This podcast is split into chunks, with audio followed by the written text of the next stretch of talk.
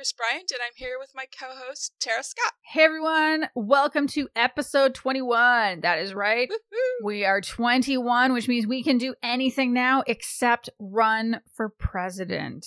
Here's the thing I didn't know until we were running through this earlier. Did you know, everybody, now that you can rent a car in the United States and you don't have to be 25 anymore? I didn't Right. know that. You can be 21. Yes. Yes, isn't that crazy? Yeah. I mean, the world went to shit. so rather than like have the car companies, the car rental companies go under, they just said, "Hey, let's open it up. We're going to open it up. 21 year olds, we can rent. We'll rent to you." I wonder how that went for them. I don't know. Anyway. Okay, so tell me, Tara, what the fuck is going on in Canada? You have news for us. Uh, There's a lot of things happening in Canada right now. So we are actually recording this the day before a federal election. So Justin Trudeau decided, hey, why not have an election two years earlier than we need to have? I suspect it's because he has a minority government uh, instead of a majority, basically, which means he has to work with other parties to get shit done. And I think got greedy and wanted to go for the majority. And why this is especially um, burns my ass at the moment also is that uh, Neil and I are not able to vote because our whole family got COVID. Unbelievable. You have been sequestered for like I feel like 8 years. I also trying to avoid getting COVID, and you've kept your family, Mhm. everybody in the bubble that is your house, Mhm. and like, boom. Yeah, we last year we had our kids doing what was called online hub learning here in our province in Alberta. And um I don't Oh yeah, we did talk we ta- so we talked about the Calgary Stampede. I think a couple of Yes, we episodes, did. right? That horny thing. Hello. yeah. Yeah, we we talked about the seedy side of the Calgary Stampede. and so here's the thing. And I think at the time, and you can tell me if I'm wrong, because I would have to actually go back and listen to the episode. My memory is so crap lately. But I think I also talked about how I thought it was really stupid that we were having it because, like, Right. sure, COVID cases are low, but like, why would we create a gigantic super spreader event? And so we went from COVID positivity rate, uh, which is just like when they're doing the testing, how many of the tests come out positive. And so we went from a rate of around or below 1%, which was Oh incredible, gosh. right? Yeah. It was so that's good. Amazing. Uh, we're back up to that like 11 or 12% range now, and it's gotten so bad that our healthcare system is collapsing. Like, we're having to ask other provinces to take ICU patients and all of that. And our premier was basically absent for most of the summer. And some of it we believe is actually the guy that's running for conservative, who hopefully by the time everybody's listening to this podcast is not our prime minister. Uh, Hopefully. well, no, I don't. I don't know. I guess we'll see tom- uh, in a couple days when I wake up what it's like. but they didn't really do anything for COVID, and they did nothing for the schools. In fact, they they said they stripped back some of the guidance from what was done in the schools, and so our kids were in school for seven days before one of them brought COVID home. yeah. Here's the other part that to me is fucking wild. We were supposed to send our other kid to school. Like, even Wow. though one of them had COVID, according to the current rules, the other one was still supposed to go back in. And so we talked to her, uh, we talked to the school and we said, What do you want us to do? And they were like, We can't tell you to keep her home. but we decided to keep her home anyway. Um, and I'm glad Good we did because two days for later sure. so so our one daughter tested positive and this daughter tested negative which is why i say she was supposed to go to school but like we felt gross about that and you Yeah, know we're very sure. we're so lucky neil's a stay-at-home dad and so it's not like it's definitely worked to keep you know kids at home it's work for him but like it doesn't mean that i have to take days off of work it doesn't you know it's not a Right. massive disruption to to kind of everything happening in our family so we said let's just keep her home for the week and see what happens and two days later she woke up with a fever Good lord. yeah You know, every day I wake up and I'm like, I swallow immediately. mm-hmm. Like I wake up and I swallow because Mhm. like, is my throat sore? mm-hmm. because we're having the same shit down here where people have just thrown in the towel, thrown in the mask, so to speak, Mhm. and they just don't care. They're done. They are absolutely done. no, And I read an article last night where there are five countries that have just basically said fuck it. where are they? Like, are these countries with any kind of amount of wealth and buying power for vaccines, or are they the con- are they the countries where they're not able to Uh, get vaccines anyway? You know, I wish I could answer that because, No, like okay. last night, you know, it was one of those where it's like, wow, what dumbass countries are, are opening it up and they don't care. And it was uh, maybe I think Argentina was one, uh, Mhm. Thailand. Um, I wish I could remember all five, but it was just like I don't want to go there. No, No interest on going there. no. You know, the the shit thing is, is like my sister right now. She is on a sabbatical over in Europe. Hmm. She actually she hit Greece last night, so she'll be in Greece for a little bit. But Mhm. you know, at least you know she's able to to do this. And my sister's very um, she loves to travel. She's always traveled her whole entire life, and uh, she doesn't fight the vaccines. Especially when you go travel to different countries, some of them require different vaccines, and people have to get them in, in order Mhm. to travel. So these people who are fighting the vaccine, including a lot, uh, what, one, two, three, four people in my office, I'm just like, you guys are idiots. Like, Mhm. you're the reason why, like, this is going to be the wipeout, you know, Yeah. event of our lifetime.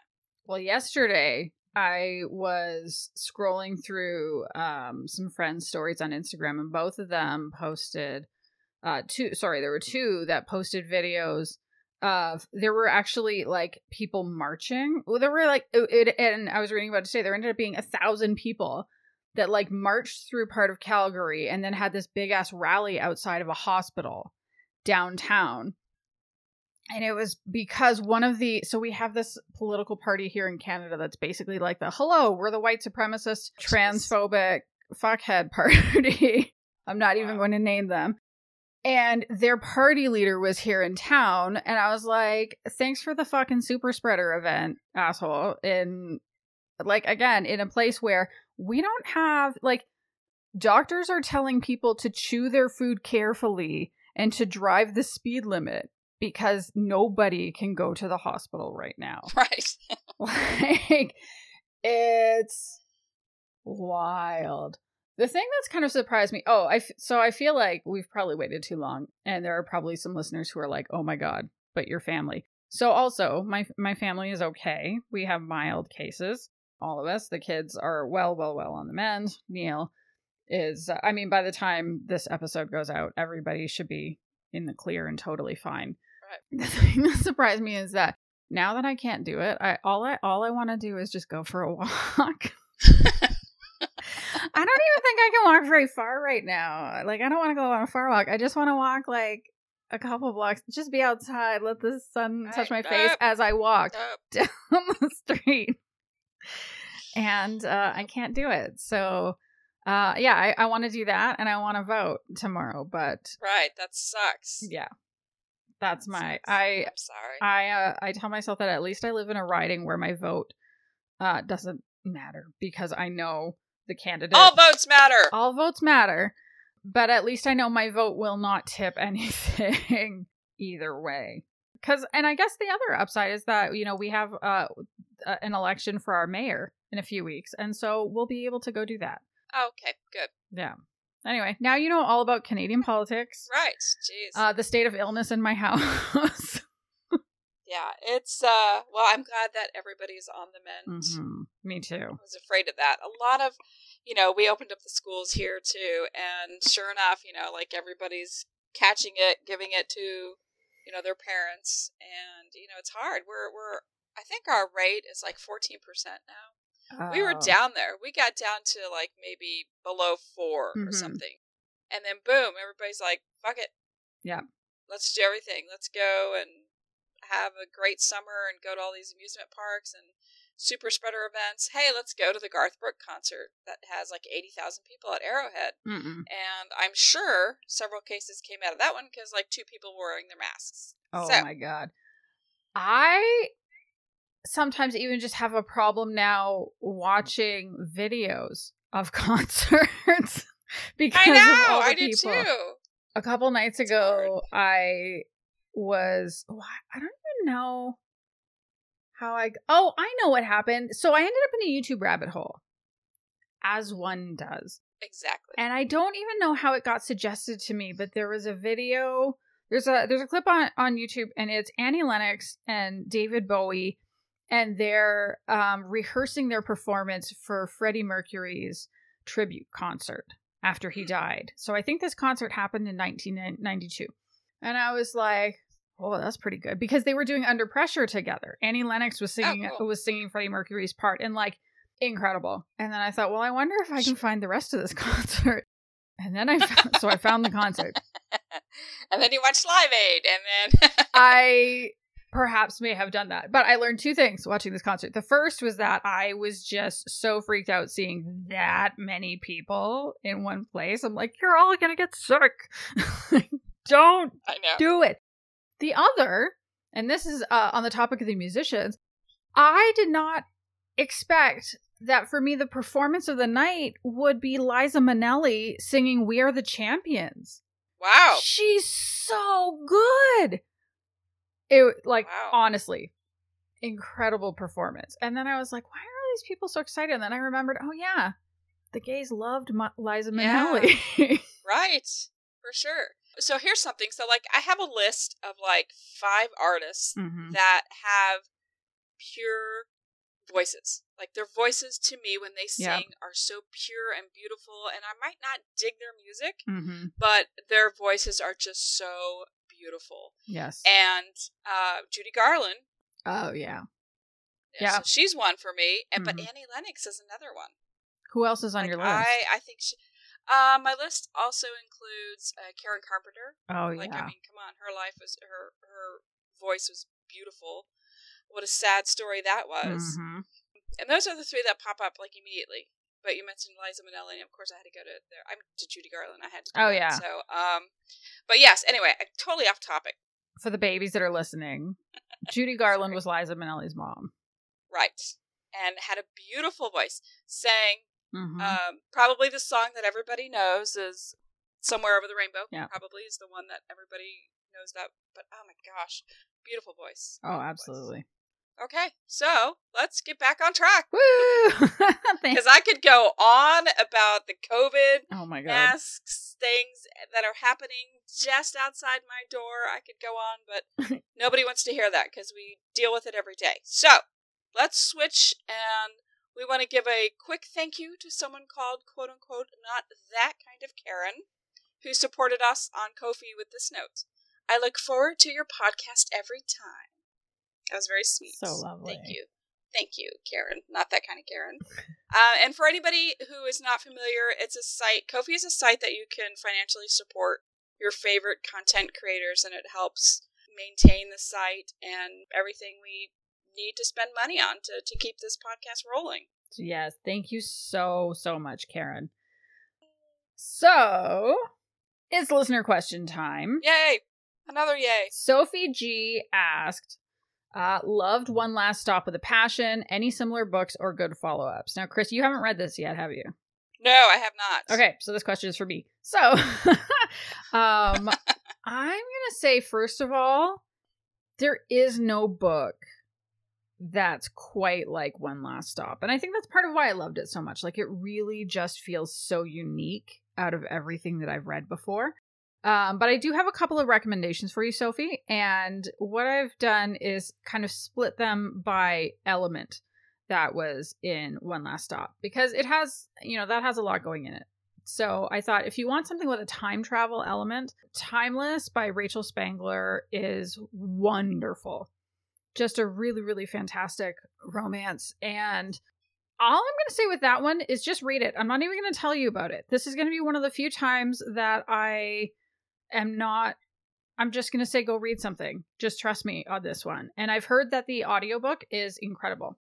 And then if you like books that have strong found family, Off Limits by Vanessa North is a really great one because it has a character who by day works at a social club and by night is in a band and when she is with her band like that's where that found family comes out and is very, very good. So I definitely recommend those two books. But please don't be surprised that they're nothing like One Last Stop, because One Last Stop is like nothing else that's out there. I was gonna say that did sound when you were talking about it, um, whatever episode it was. It sounded really, really good, very entertaining, and I did, and I do want to read it. Oh, good. Do want to read it? I will read it. I will. I will. That is the only FF book I've recommended that Neil has read, and he really liked it too. Yeah, Wait a minute. apparently I talked about it with such passion that he was like, "All right, I gotta get this one," and then he said he really enjoyed it. So there you go. That's a. I mean, that I don't know. I I feel like I have half a sentence missing, and I don't know what it is. Oh, let's just move on. yeah, let's move on. Okay. Uh all right, our pal queer weirdo human being. First of all, thank you for regularly giving us questions. Right. Uh it. yeah, we so We need it. yes. Thank you. They want to know do we have any recs for funny books? So Chris, do you have any? Yes.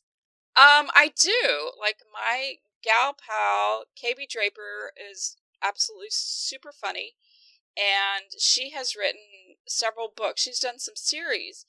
And uh, she also wrote the U-Haul Diaries, which came out, I don't know, five, six years ago. And that was kind of, that's pretty hilarious. But uh, if you're not into reading about other people's hookups, then I would recommend a book uh, called Spirit Spirits Spirits Smear Smear Are you sure that's the one you want to recommend? Fuck! KB. I- you know- why is your title unpronounceable? Spirits Spirits Spirit Spirits. Yeah. There we go. So it's the start of a trilogy and it's actually hilarious. And it's about uh, an ex cop. Uh, her- her name is AJ. She turned into a super spirit infused demon hunter, uh, strictly by being at the wrong place at the wrong time. And so it's hilarious. So it's a very it's it's a supernatural, but it's hilarious. And KB is actually writing her first romance What? that has high comedy content right now. And so when that comes out, I'm sure that will be a recommendation too, because she is absolutely hilarious. If you like Anne McMahon and that kind of humor, uh, you know, KB Draper brings it brings that kind of humor as well. Nice. So that was that's what I recommend. Is- what about you? Is spirit well, first I have a question. Is spirit smear Mhm. is this book that you See? said? is it the first in the series or is Demons It Demons is. the first? Um, you know, I think you're right. I think you're right. It's demons, demon shemans. That's probably why I'm messing it up. Demon shemans, spirits, smirits, and then Okay. hell's bells. I can pronounce hell's bells. That's easy. Yeah. But I think you're right. Demon shemans is is the the first. So let's correct that and go to read that first book instead. yeah. They're all hilarious for sure. But but yeah, you need to start it. Thank you. Good catch. Thank you. Yeah, I and the only reason I know that I haven't read them yet, I'm so sorry, KB What? Draper. Um, is because I remember I think it was I think it was Brooklyn who reviewed them at the lesbian review and loved them so much. Yeah. So my recommendation, so the first thing I would say is if you haven't read Robin Alexander, oh my god. Her books, most of her books are so funny. And so it's kind of hard to narrow it down because I love a bunch of them. I love Always Alex. I love The Fall. But the one that I'm going to go with is Just Jory. And I think Just Jory is probably the funniest. Uh, Always Alex might be as well. The one thing I'll say is do not read those two books back to back. They're both hilarious and excellent, but they have such similar elements that if you read them that close together, it can feel a bit repetitive. Whereas if you read them with like read one, read a bunch of other books, read the other one, you'll have a good time. But with Just Jory, it's um it's a road trip romance. It's these two women that meet at an airport and their flight gets canceled because of snow and so they rent a car and hijinks and love kind of ensue along the way and there's like a super sassy grandma and it's just oh it's so funny and it's so lovely. I just really really enjoy that one. And the other one is a book that I laughed hmm. so hard. I was crying and had to put my Kindle down more than once. And it's called Mrs. Martin's Incomparable Adventure by Courtney Milan. And Courtney Milan is probably, not even probably, is most famous because she writes a lot of male female romances. That's how I first like back before I even knew what lesfic was. I was reading her romances, but she released this one a couple of years ago, and it is an FF romance, and it's two women that one of them is sixty nine and the other one is seventy two, which I kind of loved. It's a historical romance, and the premise is there's this woman well so it's the the one who's younger and she worked at she's like a lower class woman i'm trying to think if this is all taking place in london or not it's been a while since i've read it but anyway it takes place in england and she's been working at this boarding house forever and her boss told her like just work up until this point and you will get a pension and he fired her shortly before that and she's ah. like well fuck what am i going to do how am i going to take care of myself and so she knew that there was a guy staying at the boarding house that wasn't paying up.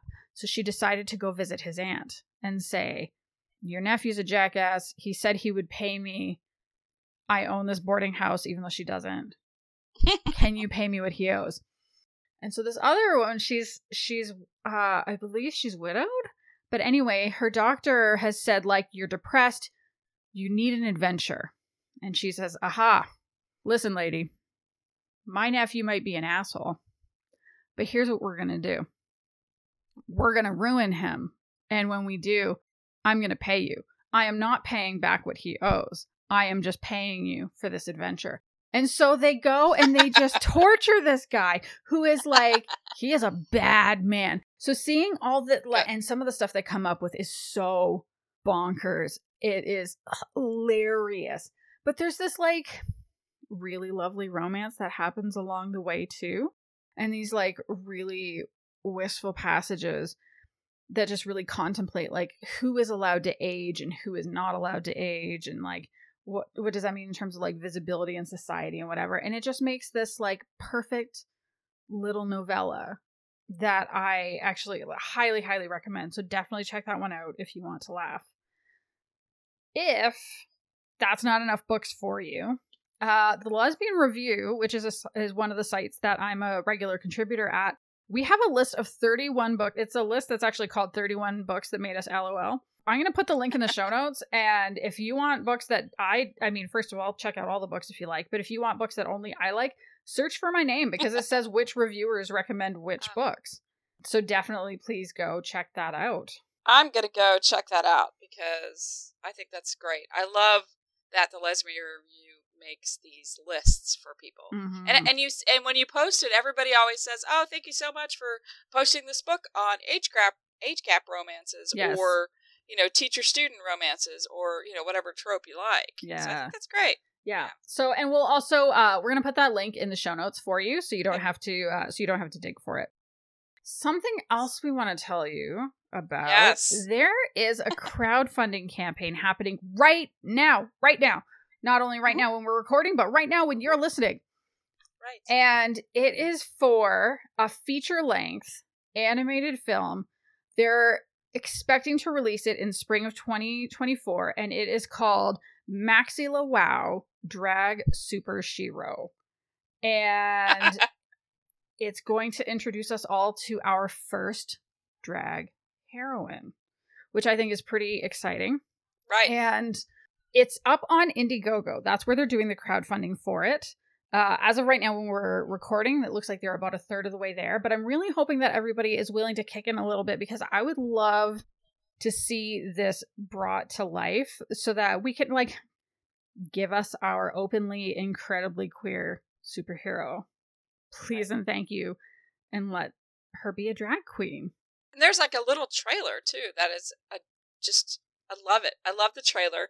And when Tara sent me the information, I'm like, "Hey, did you check out the trailer?" And she was like, "No." I go, "Go check it out." Yes, because it is is totally up your alley, way up your alley. Well, and I love that. So not only is Maxi Luau this our our drag superhero, uh going to be a drag queen, but so is her arch nemesis Dana Bollicle, which I think is cute. I know.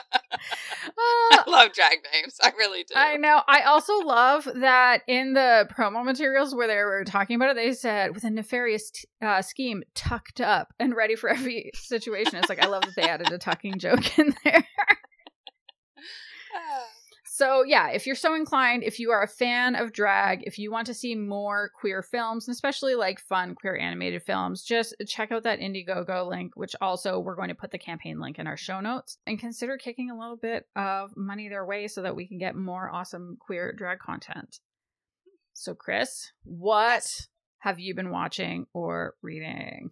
So I am still watching The Walking Dead, the final season. I'm going to be a hot mess when the show ends. How's it go? How's the season going so far? You know, it's interesting. I think The Walking Dead is kind of like Game of Thrones. I will only ever watch it once because so much happens and it's not something you can go back and rewatch because it's just so hmm stressful and you're like who's going to die this episode and who's going to live and it's and that's how it was with game of thrones with me like i can mm-hmm. only ever watch one episode from game of thrones over and over again and that's the battle scene and so far i have yet to find an episode of the walking dead that i want to watch over and over again mm-hmm. because it's just so sad and so but i'm invested you know i know these people i've been with these people for 10 years and um so I'm a little sad. But this season, um, you know, just when you get rid of like a bunch of bad people from last season, a, a brand new group of bad people show up, mm, quote unquote mm-hmm. bad people.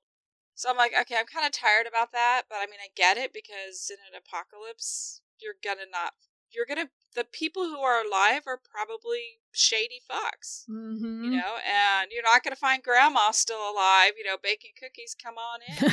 you know that's not going to happen you know it's no. going to be like the the survival of the fittest and these people are going to kill people so we're getting ready to end that and i'm just like you know i never i didn't watch or i didn't read the comic books and i know mm-hmm. it it totally goes off of um it doesn't really follow the script mm-hmm. so i really don't know what's going to happen so anyway that's kind of sad i'm still watching the l word generation q and like i created this huge blow up on Twitter earlier about uh, Gigi because I said unpopular opinion. I'm not a Gigi fan, so like everybody out of like came at me, and I was like, back off, you know. But I did have some support because anyway, is that everybody who, likes Gigi? Is she the one that you said you would kill in Mary Probably no. What did I say? No, I didn't. I didn't bring up Gigi at all. I think I said Alice. I just I'm just done with Alice. Oh, okay. Right? Yeah, I didn't. I couldn't remember mostly because I've never watched Generation Q, so I don't know who anybody right who's on it. Yeah, so not. Gigi is everybody's like, oh, she's so hot, she's so hot, she's fucking crazy. Like she is somebody, mm-hmm. uh, yeah, I can admire from afar. Like you're very beautiful, but you're also kind of like messed up, mm-hmm. and you have a lot of issues, mm-hmm. and I can't be a part of that. I need peace in my life. You mm-hmm. know, even if it's a fantasy, like it's still like people who are unstable or unhinged are automatically ugly to me. Whether physically they're pretty, to me, I only see ugly. It's the weirdest thing. It's like I just can't like certain people or find them attractive because they're so crazy. Well, yeah, and I mean, I feel like there's a, a there's also a very very big difference between like, oh, hey, this is a person who is living with mental illness, which is like, right, fair enough. That's right, literally like it's it's a medical medical condition versus somebody who just like has manipulative, yes, just like, uh, yeah, it makes yeah, I I don't like her. I'm sorry, I just don't like her. no. And then I'm also watching the Great British Bake Off. oh, I know how to make everything. Is someone from England here now? Hello.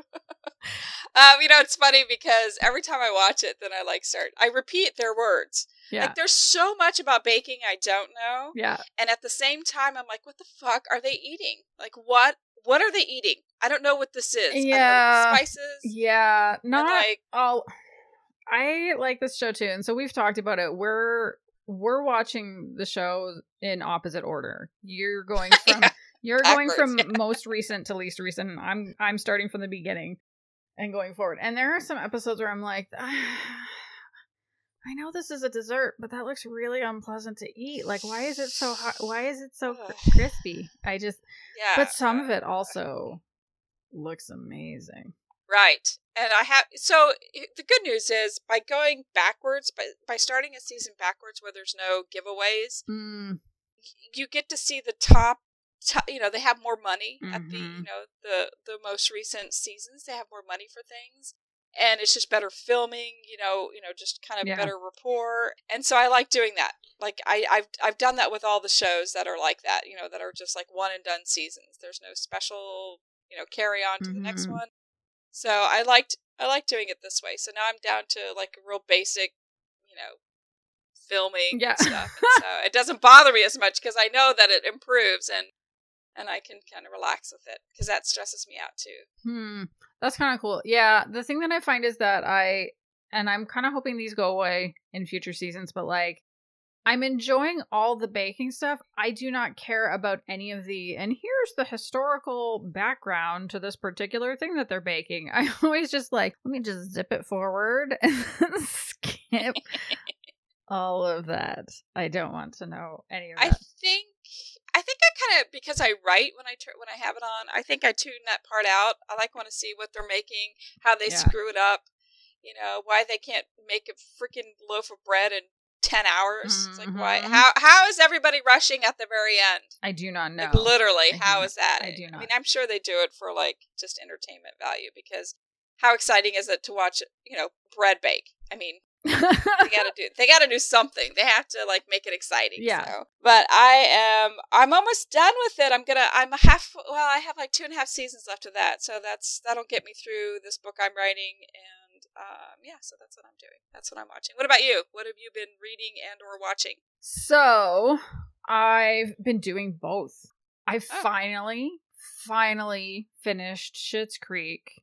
And I think I'd been dragging my heels on the last season just because I know there's no more of it. and so as long as I didn't watch it, it wasn't truly over. But um again with not being able to leave the house, I was like, well, if not now, then when?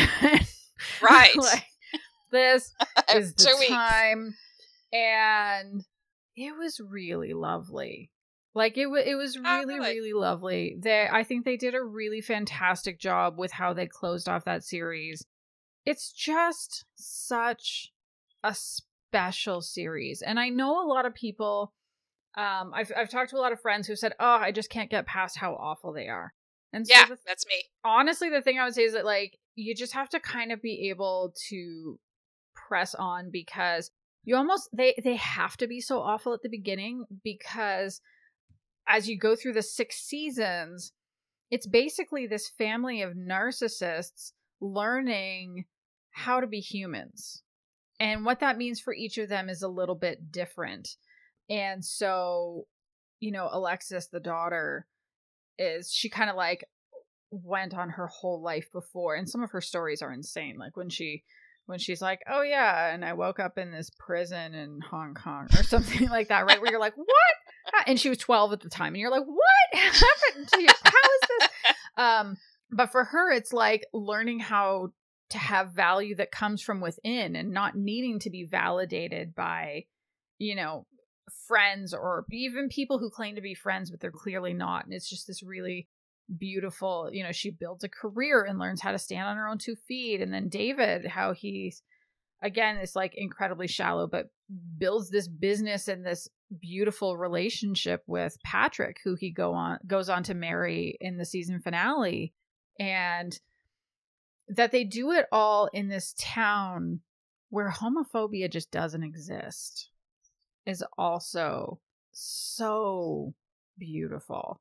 And it's so nice to see like i just love that they made that creative decision because so many shows it's almost like they feel like they can't have queer inclusion without also including queer pain and this is a show that was like fuck that we're gonna make you cry but it's because you're feeling all the feelings like there is a scene i can't remember what season it is um but david and patrick are together at that point and i think there's some sort of um I forget what the event is, but basically in their store, there's a whole bunch of people from town there for the event. And Patrick gets like has his guitar and he sings the song Simply the Best to David. And like I just dare anyone to watch the show up to that point cry. and watch that scene and not cry. It's not possible unless I don't know, you're like super immune to feelings. But even then I would say well, just watch the scene again and maybe you'll cry the second time.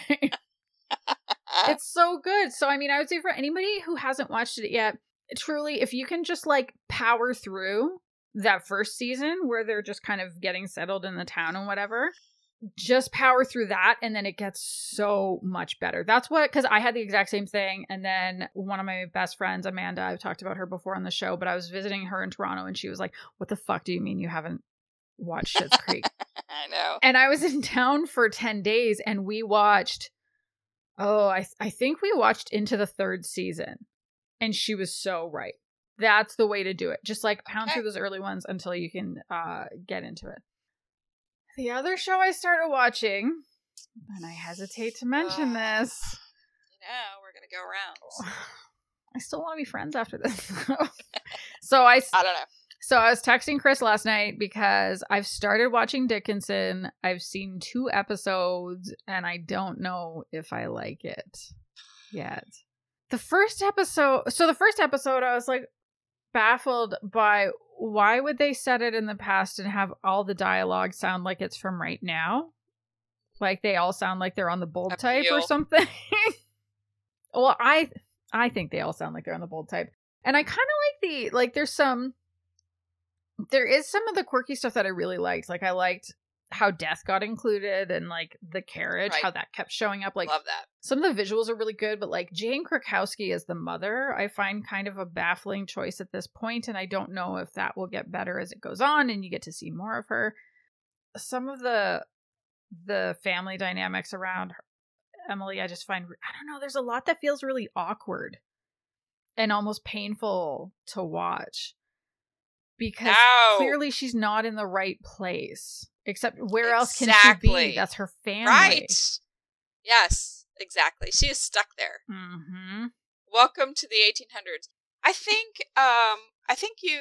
You. First of all, it's not an option. You have to finish it. you just have to. It's just you have to. Just because. You know, I think watching that other Dickinson movie just ruined it for you. Because Emily was older, you know, Mm. superstar, Molly Mhm. Shannon. Mhm. You know, I mean, you got to you were introduced to Dickinson by a later person, Mhm. and you said, or an older person, and you said it. Uh, there was a little bit of quirkiness, but it was kind of slow. Whereas Dickinson is not. It is. It is. It's not really slow. Mm-mm. It brings a lot of uh, elements of today to that time period. I'm sure to make it different and make it exciting and fun. And you know what? Emily Dickinson was probably fun. And we've been taught our whole lives that she Mhm. was a spinster and she didn't have any friends and she was in love with her, you know, her sister in law. And, you know, we've all seen the picture of Emily with her part down the middle and then her hair pulled back in a bun and know, just just not but I mean, every think about it. Would I be like that in the 1800s? Wouldn't I be like Mhm. you know, I would be like a little troublemaker for sure. I would be, and there had to have been troublemakers, especially girls. And I just feel like really that's how it was, and nobody's done it before until now with Dickinson. Mhm. Like, kind of portrayed young adults like they probably were, and how they are today. yeah. No, I So I'm gonna fight you on this, and you're gonna love it, and you're gonna watch it. listen. I started watching it, which I think is the first step. I'm not. I'm It not. I'm not giving up on it yet. No. You might be right that the other movie ruined it for me. I think mostly because the thing that I found so compelling about that film and then reading, you know, interviews with the director and that kind of thing is really hearing about and seeing how Sue has been written out how Sue was deliberately written out of the story by the mistress of Sue's husband, which is Emily Dickinson's brother. And to find out that like somebody so important was like literally erased from this history because her name was erased off of so many of the poems, all out of spite. Because like you're the wife and fuck you, and I have control. I have all these poems, and so I can do that. So interesting, yes. but Yeah, I think you. I think yeah, because when we talked, I think I started it because when I went to go watch it, it said I had already seen the first two Mm. And I knew it was me because there's nobody else that controls it. So I was like, okay, the first two were not memorable because I didn't stick with it. So it, it had to hit me at the right time to watch it, and then I couldn't stop watching it. Well, and that's why we were talking about it last night because we were like, oh, what do we do? And I said, well, Chris said she didn't remember the first two episodes, but she started watching from the third, so I feel like we need to watch at least a couple more. Yes, give it a couple more. And then Pasha, also there she's like how old is she when this starts? Like 20 maybe? 20 Maybe. 21, somewhere around there. Do you remember yourself at 21? I remember myself. I was an asshole at 21. Like I thought I knew Mhm. everything. I wanted everything. I was just not um I didn't know things. I didn't know things about myself. I was Mhm. still learning. And so I feel like you're kind of going on this journey with her, you know, because she's so far advanced of all of her Mhm. friends. So, you know, or just even her peers, people who are her age. And her brother's very social. So there's a lot of parties that her brother throws Mhm. and uh, you know, and she kind of gets involved just because her brother's friends are all there and it's Yeah. her house. You know, like when the parents go out of town, they throw a house, they throw a party because I mean that's what happens here. And I'm sure you know back then something had to have happened like that. It's not like our generation decided to have parties all of a sudden when Mhm. our parents left. You know, so so I feel like I just I like how they made Dickinson relatable to us Yes. because the Dickinson we learned about was not somebody I was I was even remotely interested in, except for her poetry.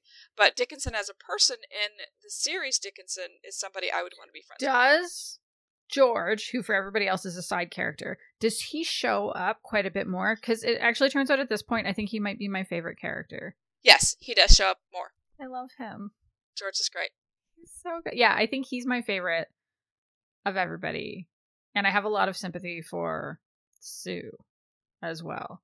Oh, oh, Does that oh! You just wait. Oh, ho, ho. yes, Yeah. yes. That doesn't surprise me. But I mean, Yeah, I felt like she made a really good point, and I don't feel like it's that big of a spoiler because, like, literally first episode of a whole series. but it, so in the first episode, it's revealed that she's going to be marrying the brother Austin, and Emily's like, "How can you do this? We were supposed to go, and I don't know, whatever our youthful plans were." And she just says, "Like, my whole family is dead. Right. I need to eat." Like, what do you want me to do? And I was like, yeah, girl, that's what you do. Do what you had to. Yeah. you gotta survive. Like I really um I respected that. Yes, you respect her now, but wait till the end. I um, we'll see. Okay. Stay we'll see. with it. Stay with it. All right. All right. We'll all right. check back next next episode. I, hopefully, you'll have at least you know five more episodes under your belt next time we talk. All right. We'll see how that goes. Uh and then the last thing. So I am reading a book. I don't know about anybody else with this. Like I have kind of hit a wall with the fourth wave of the pandemic where it's hard for me to get into books. But this is a book that like sucked me right in. And I'm not done yet, um, but I'm really enjoying it. And it's called Match to Love by, uh, first of all, I'm to apologize if I mispronounce your first name, but I believe it's Johanna Gavez. And this has, it's a law student with a professional, like top tier tennis player. And the thing that I love about it is that they meet through fanfic on Tumblr. So one of them one of them writes fanfic. I don't even know what the fandom is. Um, I'm not sure that matters. But one of them is writing fanfic. The other one is a fa- I believe it's the law student who's writing the fanfic. How does a law student have time to write fanfic? How does a professional tennis player have time to read fanfic? I don't know. Well, on the plane ride over to Wimbledon or something. Well, I suppose that's possible. so, like, the tennis player kind of sends her a message through Tumblr DMs and is like, "Hey, I really like," and so they start like just talking back and forth to each other for months. And the law student doesn't know that she's talking to somebody very famous. She has no idea. And so the point that that I'm at now is that that's kind of just been revealed. But it's so cute. Their interactions are adorable and I kind of I love I love the meeting through fanfic premise. I actually know people who have done that, who have married their their partners because Wow. yeah, like one of them was a fanfic author and the other one was a fan, and that is how they got together. And I just, I think it's super cute, and I so hope that this book sticks the landing. Like, I want the whole thing to be just as great as it's been so far because I've just enjoyed it so much. Okay, the law student dies. How dare you? Just kidding. Don't manifest that onto my Yeah, I Kindle. yeah, hopefully it Can't doesn't happen. happen. That. That's right. You have those powers. Yeah. All right. Chris, it's that time. Yes. What is your official recommendation this week? All right. So after last episode's sad yet very important recommendation, I Mhm. needed queer fluff. Hell yes.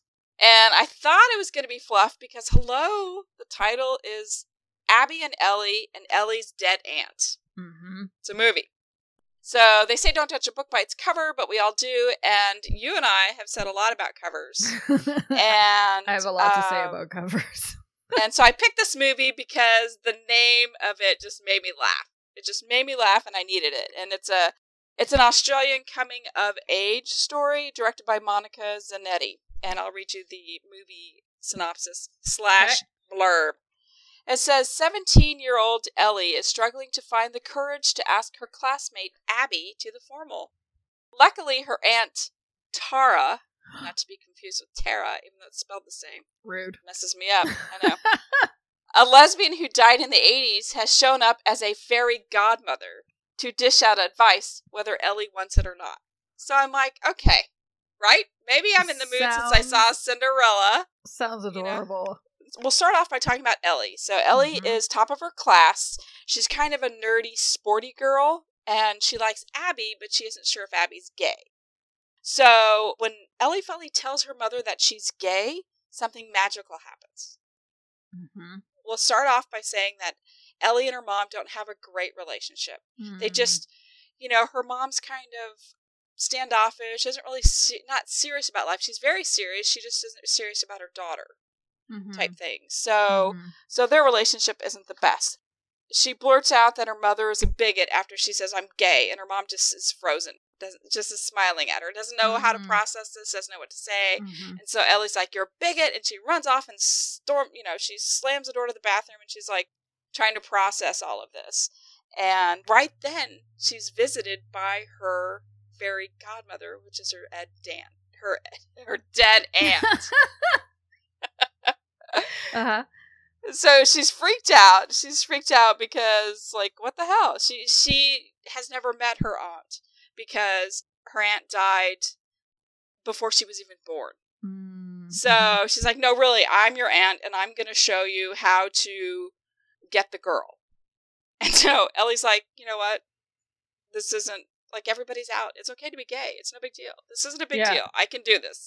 Like, there are gay people everywhere. There's no problems. It's okay to be gay. And the aunt, Tara, which is Mhm. God, so hard. Tara, Mhm. Tara, Tara, Tara. Ah! So Aunt Tara, she tries to help. And through this whole process, she's trying to help, and she just everything snowballs out of control. She's like, you know, do you even know that Abby's into women? And so it's cute because she's like, here's one question you can find out if anybody is ever gay. Mhm. Ask her who her favorite player is on the AFL team. What like who is her favorite football player? And she's like, I'm not going to do that. I'm not going to say that. So then she's thinking. She's in. She sneaks into detention so she can ask her. You know, there's like four people in the class, and the teacher's like, "What are you doing here?" She's like, uh, "I got in trouble for uh, um, littering." And so then Abby's like, "I don't like people who litter. You did this whole social uh, thing on littering, so why would you litter?" And so like every single Mhm. time she tries to get close and ask her, it always ends up like snowballing into something horrible. And so, you know, at the end, you know, the formal's getting closer and she still hasn't asked her. And, you know, the aunt tries to help and it's just it's just awful. So finally, she tells her aunt, I don't want your help anymore. Go away. Mhm. So her aunt disappears. Mhm. So then she's she's in class and uh, something happens and she races home and she asks her mom, "What happened to my aunt? What Mhm. happened to her?"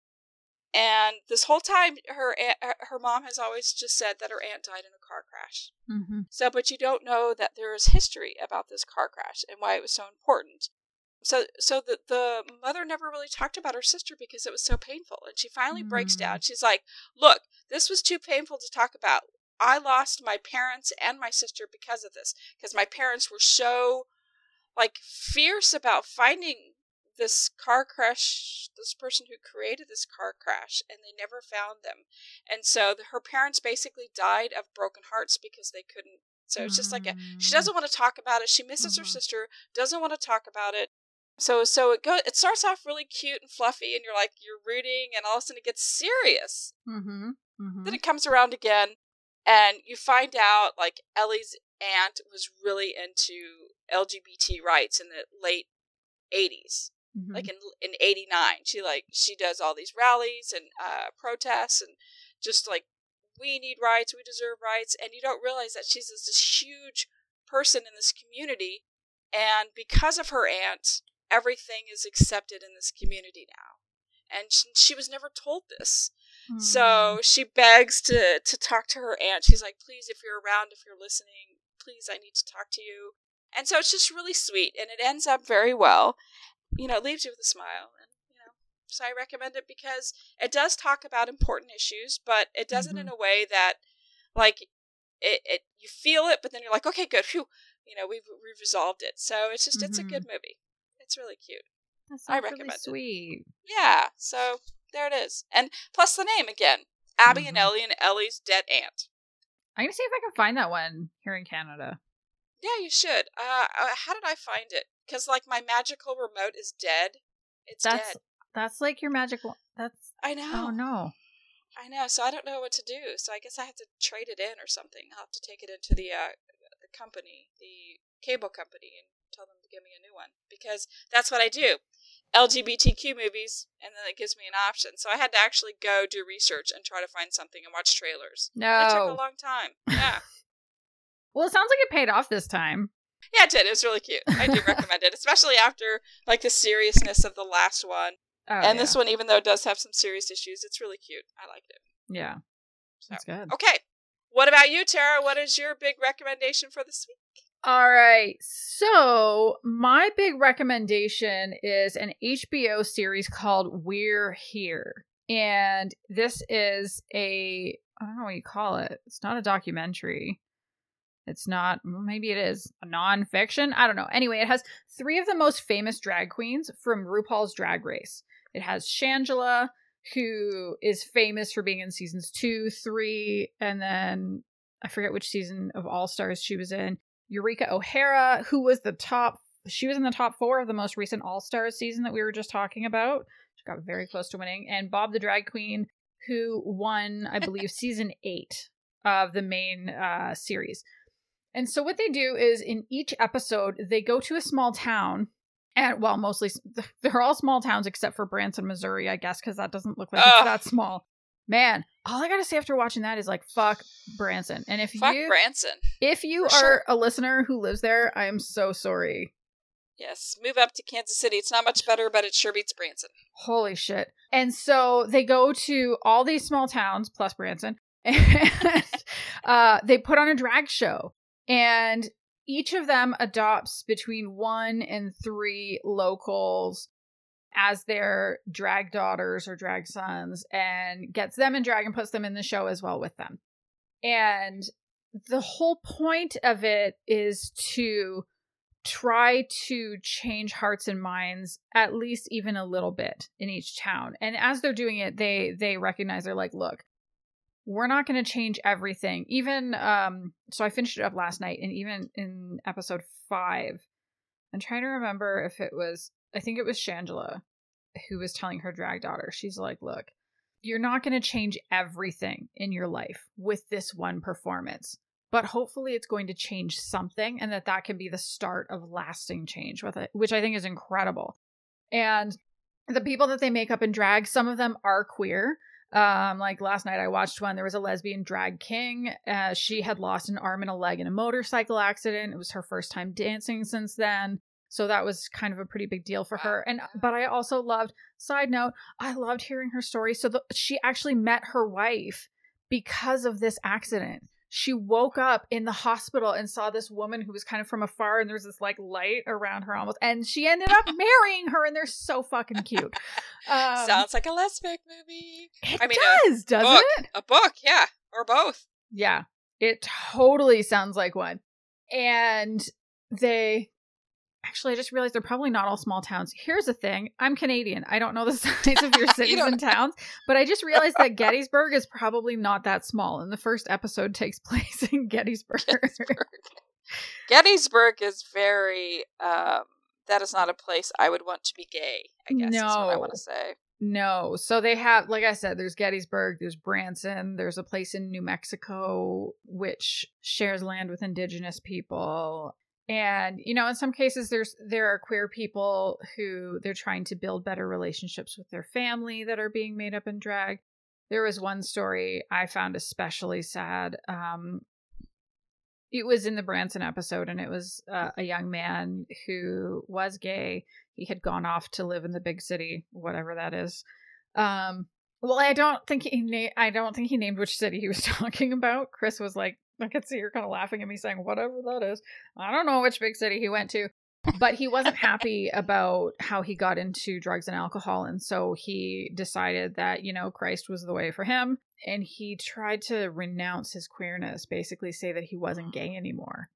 And the thing that I thought was incredible was watching is his mother was basically saying, I just want you to be happy and I just want you to have love. Like this wasn't a case of religious parents driving him to adopt this behavior. It was internalized homophobia and the church community doing this for him. And so getting to see him go through this performance and actually it was his mom performed with him they actually oh, got oh, wow. up on stage together and you know getting to see in the follow-up they occasionally if there's a big life change that comes out of this they put a little text with follow-up and seeing what his follow-up was was very very heartening but then there's also you know there was in the first episode in in gettysburg there's a mom who she's doing it because she wants to make amends with her daughter her daughter came out to her as bisexual and let me just say this mother had the wrong response uh, as as a religious uh. parent. And since then she's realized, "Oh my god, I've seriously fucked up." And she's become a part of PFLAG and she's um you know, she goes out to Pride and she's giving out free mom hugs now, but she still hasn't rebuilt that relationship with her daughter. So it's kind of one of those can she by doing this very public fucking drag show in drag um can can this be enough to kind of rebuild a relationship? I gotta be honest i cried for most of the episodes. i bet because there's like really big stuff happening it's very emotional and it's funny because in in RuPaul's Drag Race, RuPaul often says RuPaul's Drag Race, bringing families together. And I thought, well, I mean, yes, that's true. It definitely does that. But you know what? We're Here does that as well for sure. Like such incredible things. And so the the thing that I love is that it showcases first of all, there are queer people everywhere. It doesn't matter how small your town is, it doesn't matter how uh, religious your town is. There are absolutely queer people there, whether you've connected with them or not. And the other thing was just that support means everything when you're queer, and especially in towns like that. Whether it's from friends and family, because like I said, there were, you know, there were queer people who did not have good support from friends and family who maybe they were there to try to make amends, but there were queer people who had very supportive family members. And in some cases, their family were actually more supportive than they than they even really knew. They just hadn't had the right conversation yet. And then there were other people who were put in drag for these shows that are straight but they are prominent members of their community and they wanted to make a statement to the community nice. To say you belong and there are people who care and we want this to be safe for everyone and i love that this show showcases how crucial straight allies are and not just people who claim hey i'm an ally because it's very easy to say well i'm an ally to whatever you know whatever community you want you can just say it but like the I would say these people go even past allyship. Last year I read a book called Hood Feminism by Mikki Kendall, which is fucking phenomenal. And basically talks about how white feminism has let down uh, the black community in many ways, which is absolutely true. True. But at the end of the book, she talks about the need to go beyond allyship to become an accomplice. Because, like I said, you can just declare allyship, but that doesn't actually make it so. But an accomplice is somebody who gets in there and they do the work. And they're often doing the like they're doing the work they're told to do. It's not from like a hey, this is what you need, I tell you what you need kind of place. And these men and women who got in drag and got up on stage and said, This is what's, you know, this is what's right, everyone's welcome here. they're the accomplices. And I love that they've modeled that. Not everybody has to get in drag, but you can still do something. There's still something that you can always do to find a way to show up for the community that you care about that you're not a part of. So, in terms of content warnings, definitely um, homophobia externally or internally. Uh, there, like I said, there's definitely massive internalized homophobia from that one guy, and even like in the in the Branson episode, the the police are called on them several times to get them to leave businesses. It's really wow. gross and it's kind of hard sometimes. Like there were I thought I could just watch the whole series in a day. It's only 6 episodes. I could not cuz it really like sometimes can hurt your heart. There's also um discussion of suicide. So in the 4th episode, there is a mom and daughter who are doing it as a tribute to the other daughter who was a lesbian who killed herself. And so that's a very, very prominent, it's not just like a little mention, it's a very prominent narrative throughout the whole episode. It's beautiful, but that's probably the one that I cried the most for. And then in the last episode, actually, it's interesting. The last episode, they were all set to do uh, the drag performance somewhere, and then COVID happened. So they had to sort of readjust. And so we see them kind of meeting who all their drag daughters are going to be. And instead, it turns into Shangela, Eureka O'Hara, and Bob the Drag Queen sharing their own journeys with drag. How did they discover drag? How did they really get into it further? What did it mean for their careers? How did they end up on Drag Race? What's it been like since then? And Eureka O'Hara, this is more of a mention than a than an in-depth thing, but Eureka O'Hara talks about how they attempted suicide at one point. So again, if oh. that's a yeah, it really really sad and oh my god, I'm so I'm so glad they didn't succeed when you see like what their legacy has been since then. So those are your content warnings, but honestly, it's so it's so good. I really really loved it. It's probably the best thing I've seen in a while. And like I said, it's only 6 episodes and season 2 starts on October 11th. So you actually have time to catch up and then hop in in season 2 when it gets started nice. in a few weeks. I might have to do that. It sounds really good. And I will say I checked while you were talking. I checked on mm. the population of like Gettysburg and population of Branson, and oh my gosh, both of them are under fifteen thousand people. Oh, but seriously? Branson, yeah, that, I was like, what? So, but Branson is like, um, Branson is like, it has like a bunch of theme parks and it's yeah. just it seems bigger than it is because there's so much to do down there. Oh, so so there's a tourism, hundred percent tourism. Like they have like a ton of stuff. It's almost like like Dollywood, but not as cool. I was gonna yes. say, and even from like what they were showing around the town with the concert stages and stuff, to me it, it looked it it looked like it was like Bible Nashville. Oh, for sure, yeah, hundred percent. Like I, yeah, I can't go down there. I can't go to Branson. No, that's the. I, mean, I, I would say now that I've seen down it, there. don't go to Branson. You yeah. will have the police called right. on you if you are visibly gay and walk into a business. And it wasn't I, even when they were. Yes, they had the police called on them when they were in drag, but they also had the police called on them when they were out of drag. So it was truly just because they're queer. Hate.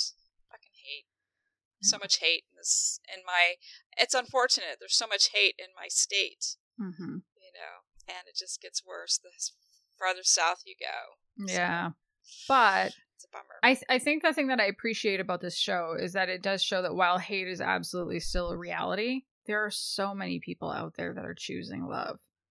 Yeah, that's great. Yeah. That's great. So that is all for this episode. Thank you so much for joining us. If you've enjoyed this show, please hit your subscribe button wherever you listen to podcasts. You can get notified whenever we release an episode.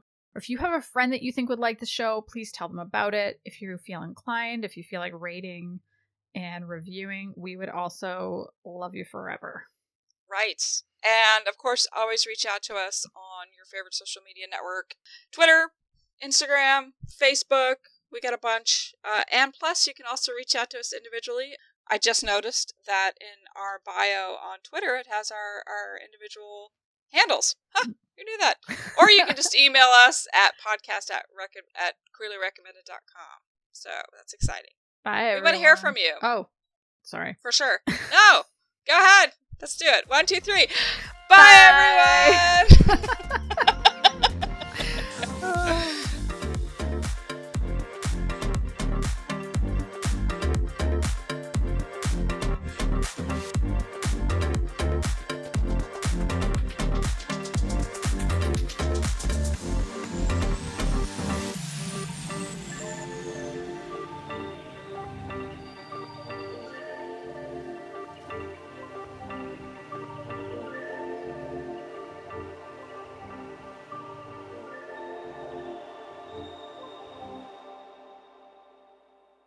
such a dork. Nah, you're great.